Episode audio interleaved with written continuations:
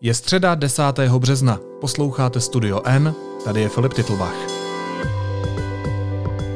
Dnes o tom, že jsme vypátrali další oběť nucené sterilizace.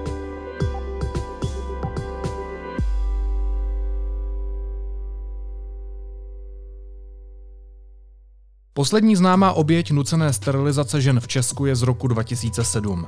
Deníku N a webu Vice World News se ale podařilo najít svědectví ženy, která nechtěný zákrok podstoupila ještě v roce 2010 v žatecké nemocnici. Autorky z obou médií jsou teď hosty studia N, z Brna se hlásí Jana Ustohalová, ahoj Jani. Ahoj, zdravím posluchače. A z Edinburgu Anna Košlerová, ahoj Aničko. Ahoj, zdravím. A ta první otázka je přímo na tebe, protože uh, ty jsi s tou dámou mluvila. Mě by zajímalo, jaký je příběh Simony Milenkové. Kdo to je? Jo, tak uh, Simona Milenková je žena z Žadce. V Žadci bydlí spolu se svými uh, dcerami. Té nejmladší je 10 let a právě při jejím porodu, to bylo v roce 2010, uh, byla Simona sterilizovaná Eh, k té sterilizaci podle jejich slov došlo nedobrovolně eh, a vlastně tak, že ona, když přijela do nemocnice na ten plánovaný císařský řez, tak jí vzal doktor do ordinace, ona už měla bolesti, eh, dal jí tlumící prášky a dal jí podepsat řadu předoperačních papírů. A jeden z těch dokumentů, které ona podepsala, Eh, byl vlastně souhlas se sterilizací. Já jsem tu dobu nevěděla, co to je sterilizace, že nebyla, já jsem byla mladá a já jsem pořádně česky jako neuměla. No, jasný. A byla jsem i trošku omámená jako tou oblbovačkou, takže jsem to nechala jako prst, ale chtěla jsem mít další dítě, že jo. Chtěla jsem mít s manželem chlapečka, no a potom už to nešlo, protože už jsem měla podvázaný vaječníky. Po císařském řezu se Simona probudila na pooperačním sále a přišel za ní doktor, aby jí oznámil, že operace proběhla v pořádku, že si jí narodila dcera a že jí zároveň byly podvázané vejcovody. Eh, ona v té době vlastně vůbec nerozuměla tomu, co, co to znamená a pochopila to, až když za ní přišla její maminka a vysvětlila jí, že už nikdy nebude moc mít děti. Eh, Simona ten okamžik popisuje, jako že si jí zhroutil svět a pak to ještě mělo pokračování, když za ní do porodnice přišel jí manžel, který uh, tam začal hrozně zuřit, až tak, že ho musela odvíst ochranka. A ona, ona to jejich manželství popisovala jako hrozně šťastný, že, že chtěl mít velkou rodinu a těšili se na to, že budou mít syna. A vlastně, když zjistili, že, že to už nepůjde, tak se jim to manželství zhroutilo. Ten manžel jí opustil a teď na podzim se, se vlastně tragicky zabil, eh, se předávkoval práškami. Proč se to stalo? Z jakého důvodu jí v žatecké nemocnici provedli sterilizaci? No to je dobrá otázka, to, to asi nikdo neví. Ty, ty ženy to sami neví, já jsem mluvila s více ženama, na tady to jsem se jich vždycky ptala. Um, nikdo mi na to nebyl schopný odpovědět. To asi nikdo neví, no. Neměli jsme třeba k dispozici lékařskou zprávu? Nevidíme nikde nějaký důvod? Jo, tak my jsme měli k dispozici uh, propouštěcí zprávu z nemocnice, kde uh, bylo napsané, že byla sterilizovaná, důvod tam nebyl uvedený. Uh, bylo tam pouze napsané, že ona byla vlastně sterilizovaná ve stejný den, jaký byl provedený ten císařský řez. Neexistuje žádný právní rámec, omlouvám se, pokud se ptám uh, úplně blbě, ale neexistuje nějaký právní rámec, který třeba zaručuje, že ta žena to musí pochopit, když podepisuje takový dokument, nebo že to musí vědět uh, s nějakým předstihem. Jo, tohle všechno bylo podle právního rámce platného? Tak uh, v České republice je zákon o provedení zdravotních služeb, kde je mimo jiné i sterilizace, Eh, a je tam napsané, že k tomu, aby ta sterilizace proběhla, tak s tím ta žena musí souhlasit, musí, ten doktor musí dostat takzvaný informovaný souhlas.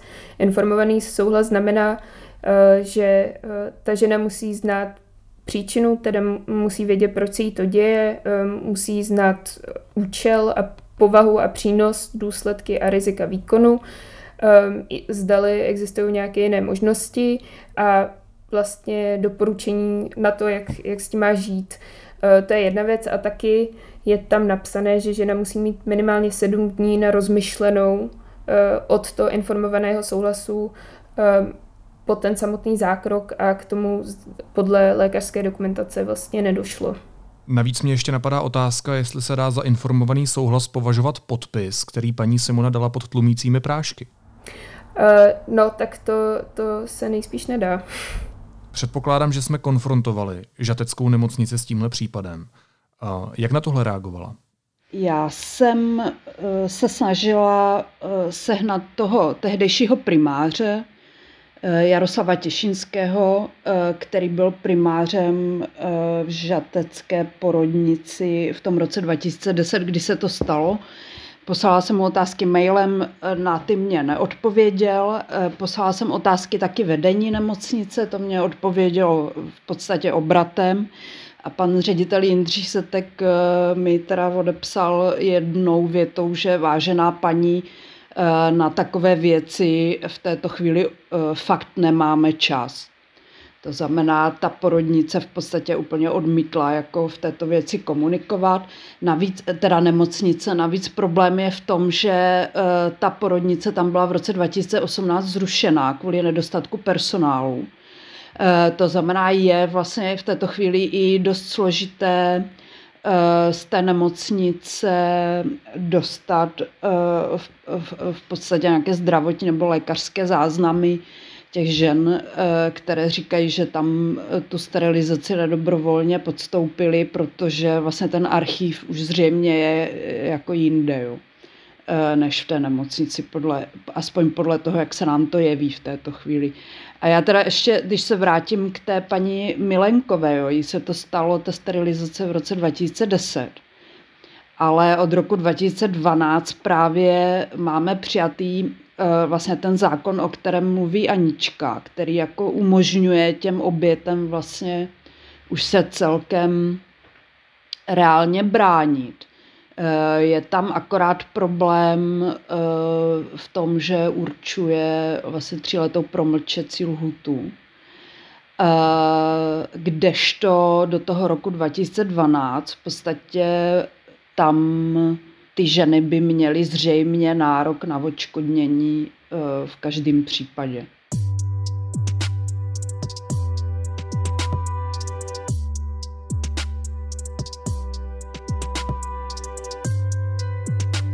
Já třeba, když jsem mluvila se senátorkou Alenou Dernerovou, která sedí ve správní radě té žatecké nemocnice a ptala jsem se jí na to, eh, jestli prostě o těchto případech eh, slyšela něco, eh, že se v žatecké nemocnici odehrávají nějaké sterilizace, které úplně nejsou dobrovolné ve smyslu informovaného souhlasu těch těch žen, tak ona mě říkala, že rozhodně si myslí, že nic takového tam neprobíhá, protože si nedokáže představit, jak vlastně je možné přinutit ženu ke sterilizaci, jak je možné uh, vlastně něco takového uh, udělat, protože ona říkala, to by znamenalo, že by museli tu operaci udělat násilím. Ale v mnoha případech je to tak a je to, eh, ty, ty svědectví se opakujou, eh, jsou eh, podobně vlastně to popisují i ty ženy, které zažily sterilizace za komunismu, i ty ženy, které zažily sterilizace potom v 90. letech, i vlastně to, co popisuje ta Simona Milenková. Tam, jde, tam nejde o nějaké, že by se těm ženám ty sterilizace dělaly nějak násilně. Tam jenom stačí, když uh, jim někdo podstrčí papír ve chvíli, kdy mají porodní bolesti, uh, kdy nemají čas si to rozmyslet, nemají čas si to s někým skonzultovat. Tam jenom stačí, že vlastně ten lékař jim pořádně nevysvětlí, co to znamená ta sterilizace. Protože velmi často ti lékaři těm ženám říkali, že je to zákrok pro jejich bezpečí, pro jejich zdraví ale už jim neřekli úplně jednoduše, že to znamená, že už nikdy nebudou mít děti. Jo, to je vlastně, to my považujeme všechno za nedobrovolnou sterilizaci. Kterých žen se to týká? Co ty případy mají společného? V drtivé většině jde o ženy romského původu, ale e, objevují se tam i ženy z majority a objevují se tam i ženy třeba psychiatricky nebo nějak mentálně nemocné. My vlastně jako ten jako kdyby věm té veřejnosti vlastně české eh, je v tom, že to je nějaká záležitost, která se odehrávala především za komunismu, především to dělal socialistický stát, což je samozřejmě do velké míry pravda. Některé organizace eh, odhadují, že takovýmhle způsobem tu sterilizaci podstoupily možná až desetitisíce žen. Parlamentní institut odhaduje to číslo na sedm tisíc reálně eh, reálně vlastně se ozvali eh, nebo veřejně je známých jako v řádu stovek jenom. Protože to je samozřejmě pro ty ženy e, velké trauma něco takového zažít. A ne, ne, nebavíme se jenom e, o, o nějakém kulturně, kulturním specifiku vlastně romského etnika, kde je samozřejmě Eh, ta velká rodina, eh, vlastně velká hodnota pro ty lidi, ale, ale mít děti a mít třeba víc dětí než dvě je vlastně hodnota i pro spoustu lidí z majority. To není vlastně nic jako tak specifického pro, eh, pro romskou komunitu. To znamená, my se bavíme i o tom, že v nějakých jednotlivých případech se eh, tyhle ty sterilizace nedobrovolné, nemusíme jim říkat nucené, stačí, když budeme říkat nedobrovolné, se odehrávaly i v 90. letech a zřejmě podle těch informací, které my prověřujeme, je možné, že v nějakých ojedinělých případech se odehrávají doteď.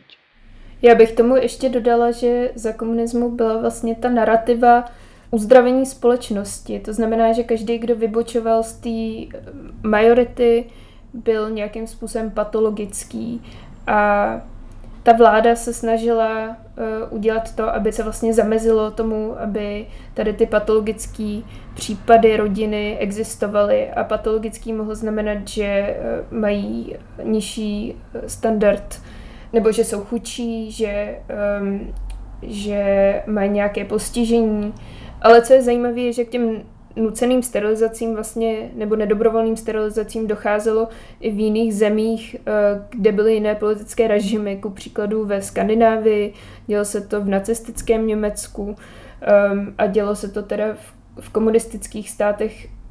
To znamená, že to nebyla, jako nebylo to nějakým režimem specifickým, ale spíš to bylo něco, co se, co se nějak tak jako dělo všude po Evropě. A asi nikdo neví, proč se to pořádně dělo. No když vyjmenováváš ty režimy, tak evidentně se to děje i v demokratickém režimu. Mě zajímá, proč o tom existují i zprávy z nedávných let. Jak je možné, že se to pořád v ojedinělých případech dělo nedávno? Já myslím, že je to o nějakém pohledu obecně na, na lidi, kteří nezapadají úplně do toho průměru, eh, do představ společnosti nebo představ toho státu. Jo. Protože eh, když eh, tyhle ty stížnosti těch sterilizovaných žen zkoumal v roce 2005 bývalý ombudsman Otakar Motail, tak on tam jednoznačně konstatoval, že z těch dokumentů toho eh, komunistického státu jednoznačně plyne, že někteří ti sociální pracovníci a některé ty úřady měli Eh, on tam doslova píše sklony k eugenice nebo k eugenickému rozhodování, což znamená, že oni měli nějakou představu a tu představu dneska vlastně ta společnost taky má a ten stát taky má o tom, eh, jak má vypadat dobrý občan a slušný občan, co má dělat eh, a tak dál. A tomu vlastně se snažili přizpůsobit tu romskou komunitu i tím, že prostě sterilizovali mladé ženy, které by mohly mít víc dětí, protože, protože jim hrozila třeba větší chudoba. Ale problém je v tom, že dneska vlastně to, jak vnímá, vnímáme zacházení s lidským tělem a obecně i s, i s ženským tělem vlastně, tak dnes ti, právní experti se shodnou na tom, že není možné, aby stát vlastně motivoval lidi nebo ženy k, k sebepoškozování, protože sterilizace není nic jiného než sebepoškozování, to není život zachraňující e, zákrok, i, i když se dělá během císařského řezu, ta sterilizace. To je prostě sebepoškozující zákrok, na kte- pokud už ho chce ten člověk udělat, tak by měl mít možnost si to opravdu jako rozmyslet a zvážit všechny důsledky a mít všechny informace. A myslím si, že i to je ten důvod, proč se to v těch ojedinělých případech e, děje i dneska. A já bych ještě k tomu dodala, že lidskoprávní aktivistka Gwendolyn Albert, která se dlouhodobě zabývá romskou menšinou eh, v České republice, tak to vlastně popsala jako pokus o genocidu. Říkala, že eh, to bylo tak závažné a tak, tak rozsáhlé, co se v Čechách dělo s nedobrovolnou sterilizací, že to opravdu má rysy jakési genocidy.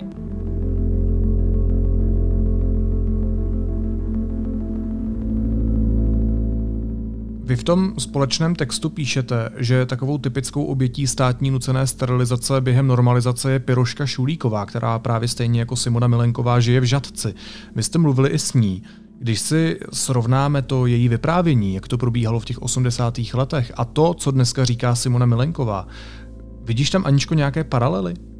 Jo, tak určitě. Tak obou, obou ženám bylo řečeno, že pokud tou sterilizací neprojdou, tak je možné, že při dalším porodu zemřou, že buď to zemřou oni, nebo jejich děti, eh, nebo obě. To je jedna věc.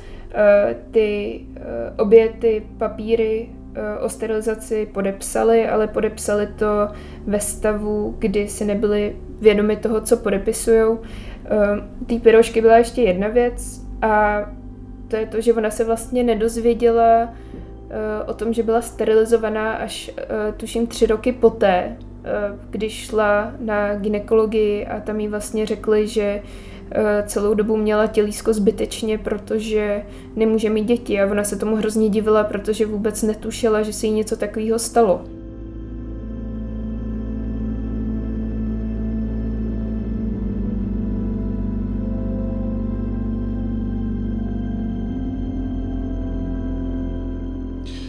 Pokud se nepletu, tak eh, včera se měl ve sněmovně projednávat zákon právě o očkodnění těchto žen, o kterých tady mluvíme. Jak to dopadlo, Jani? Tak ten zákon se odložil, aspoň podle těch informací, které mám v této chvíli eh, na projednávání na dnešek. Tam samozřejmě je otázka, jestli se na něho opět dostane, protože v této chvíli vlastně leží ve sněmovně od roku 2019 a českou vládu bombardují posledních 15 let všechny možné instituce od, od OSN přes Evropskou komisi, eh, různé eh, lidskoprávní významné a vlivné organizace, právě kvůli tomu, aby to očkodnění uh, už konečně proběhlo, protože to je samozřejmě velká ostuda českého státu, i když vlastně za ty sterilizace se omluvila už v roce 2009 Fischerova vláda. Ale dlouhou dobu vlastně ty vlády argumentovaly tím, že nešlo o nějaký eh, jako státem posvěcený postup ani v tom socialismu. Že vždycky to bylo jenom pochybení jednotlivců. Jenomže právě i podle eh, toho šetření bývalého ombudsmana Motejla, jednoznačně on konstatoval, že prostě okresní úřady vydávaly oběžníky, kde se mluví o ozdravení romské populace právě formou těch sterilizací, kdy prostě sociální pracovníci úplně běžně jim slibovali vlastně těm romským rodinám buď to dávky sociální za to, že se ta žena nechá sterilizovat, nebo nějaké věcné vlastně dary, včetně toho, že třeba dostali pračku za to, že se nechali sterilizovat.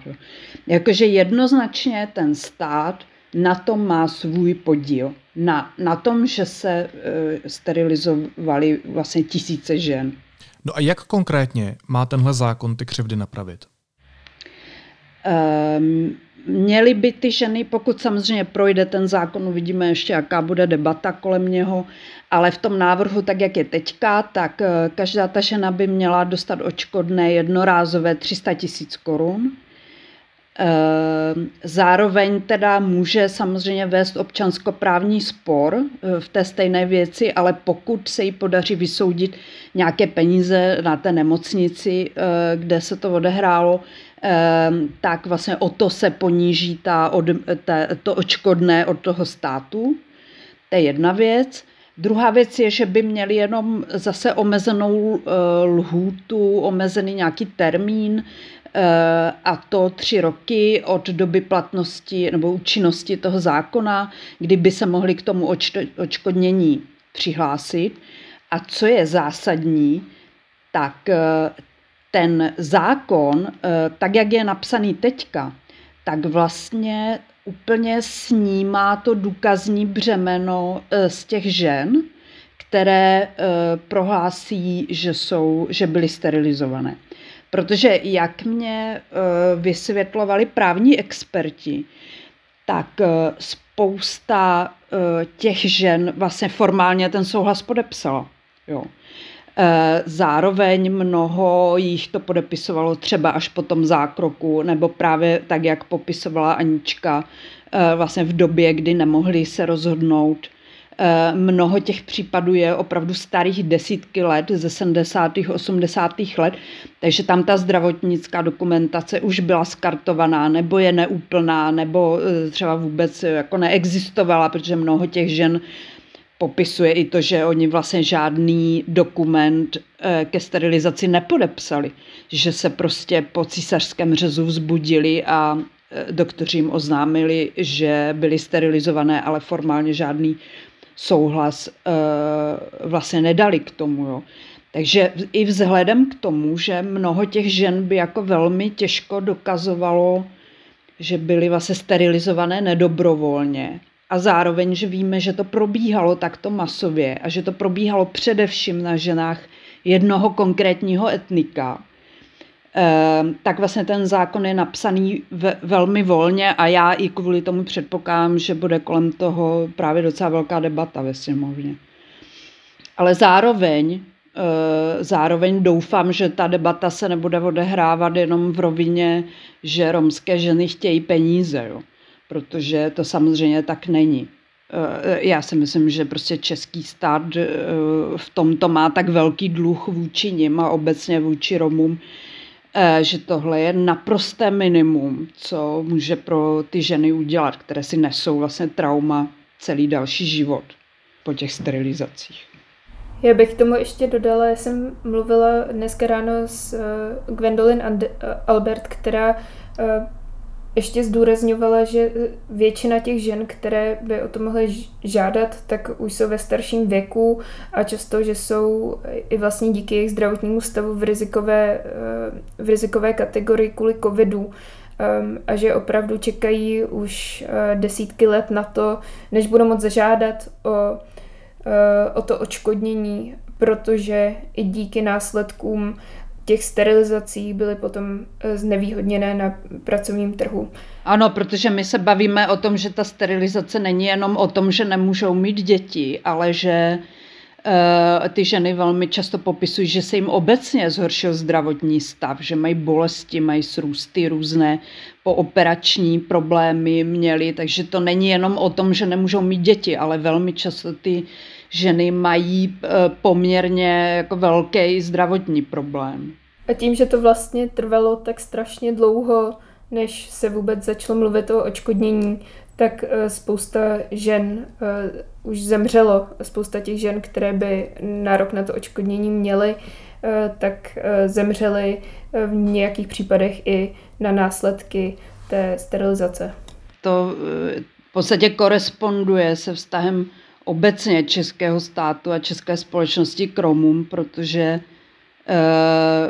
třeba očkodnění za koncentráky, ve kterých čeští Romové byli. A já jenom připomínám, že e, v českých koncentračních táborech v letech u Písku a v Kunštátu na Moravě e, za protektorátu bylo vlastně pět tisíc českých Romů, z toho jich přežilo jenom 500 Ehm, tak očkodnění za, za, ty, za, za to, že museli být v těch koncentrácích, tak čeští Romové dostali až v roce 2016 po velmi dlouhém vyjednávání a tlaku. A toho očkodnění se dožilo asi 10 lidí jenom z těch 500, kteří přežili české koncentráky, připomínám. Takže to je jenom vlastně uh, další důkaz toho, jakým způsobem se my jako český stát, česká společnost chováme k Romům. No a to mě vede k té ještě možná závěrečné otázce. Proč se tak bráníme tomu, abychom ten společenský dluh těm Romům zaplatili? Protože my ho dlužíme. No to je samozřejmě velmi těžká, komplexní otázka, uh, o které bychom tady mohli se bavit dalších několik dní zřejmě ale eh, já třeba si nedokážu představit, protože když se bavíme o marginalizovaných a ostrakizovaných skupinách, jako směrem dál do historie, tak třeba osud romské menšiny je velmi podobný a srovnatelný s osudem židů. A to za první republiky, za druhé světové války eh, a po druhé světové válce teda už ne. Ale eh, z nějakého důvodu já si třeba nedokážu představit, že tak, jak my se jako společnost chováme dneska k Romům, že bychom se chovali eh, k Židům, k těm Židům, kteří přežili ty koncentráky.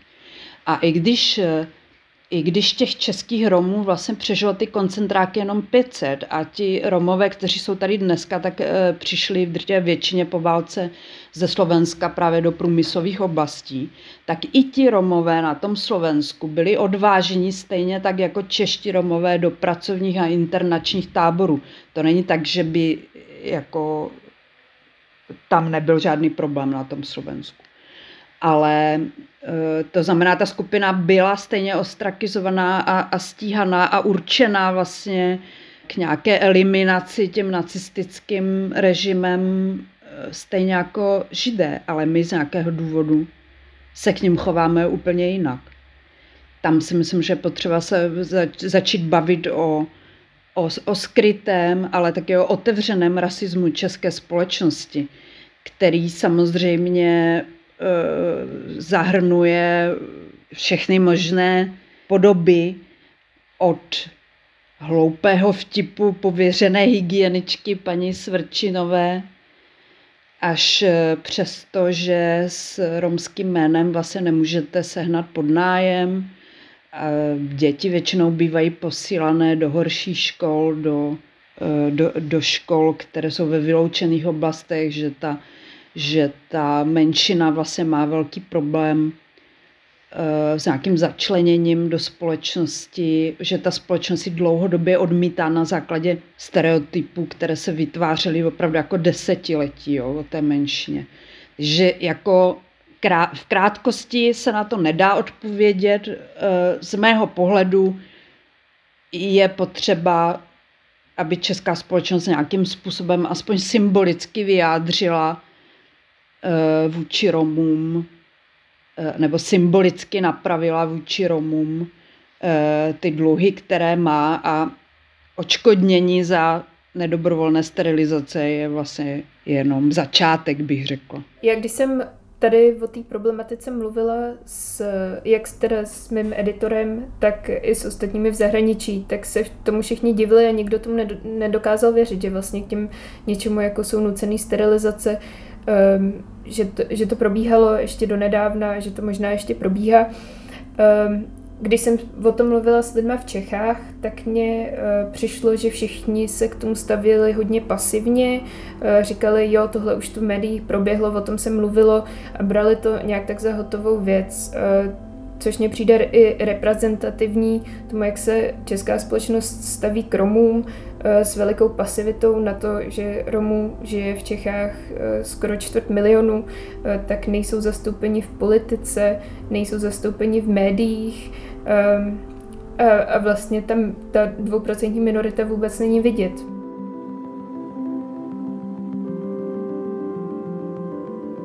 Hosty studia N byly Jana Ustoholová z deníku N a Anna Košlerová, která píše pro Vice, Guardian a další média. Dámy, moc vám děkuji za otevření tohohle tématu a mějte se moc fajn. Ahoj. Díky, ahoj. Ahoj. Následuje krátká reklamní pauza. Za 15 sekund jsme zpátky. Sponzorem podcastu je Univerzita Palackého, která vám už 450 let přináší informace z první linie poznání. 700 studijních programů na osmi fakultách. To je Olomouc, univerzitní město. A teď už jsou na řadě zprávy, které by vás dneska neměly minout. Prezident Miloš Zeman požaduje odvolání ministrů Blatného a Petříčka.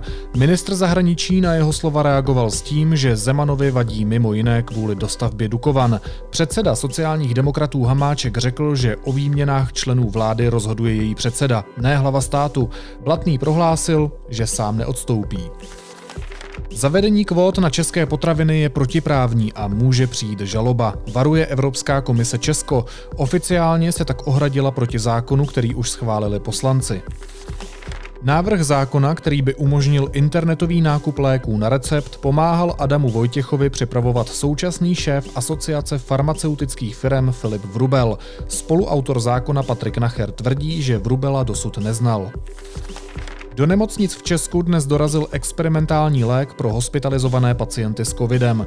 Zatímco některá zařízení převzala Ivermectin pro desítky vybraných pacientů, jiná dopředu říkají, že nyní nebudou lék nemocným vůbec podávat. A Buckinghamský palác reagoval na rozhovor, který moderátorce Oprah Winfrey poskytli princ Harry a jeho žena Meghan. Cituji, pro celou rodinu bylo smutné dozvědět se plný rozsah toho, jak těžké pro Harryho a Meghan poslední roky byly, vzkázala královna.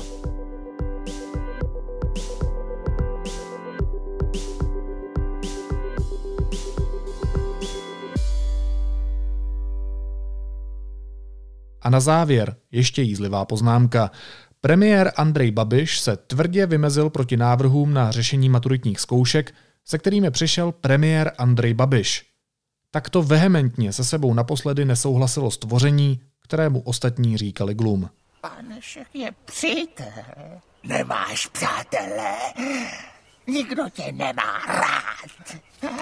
Neposlouchám, neposlouchám. Silář a zloděj.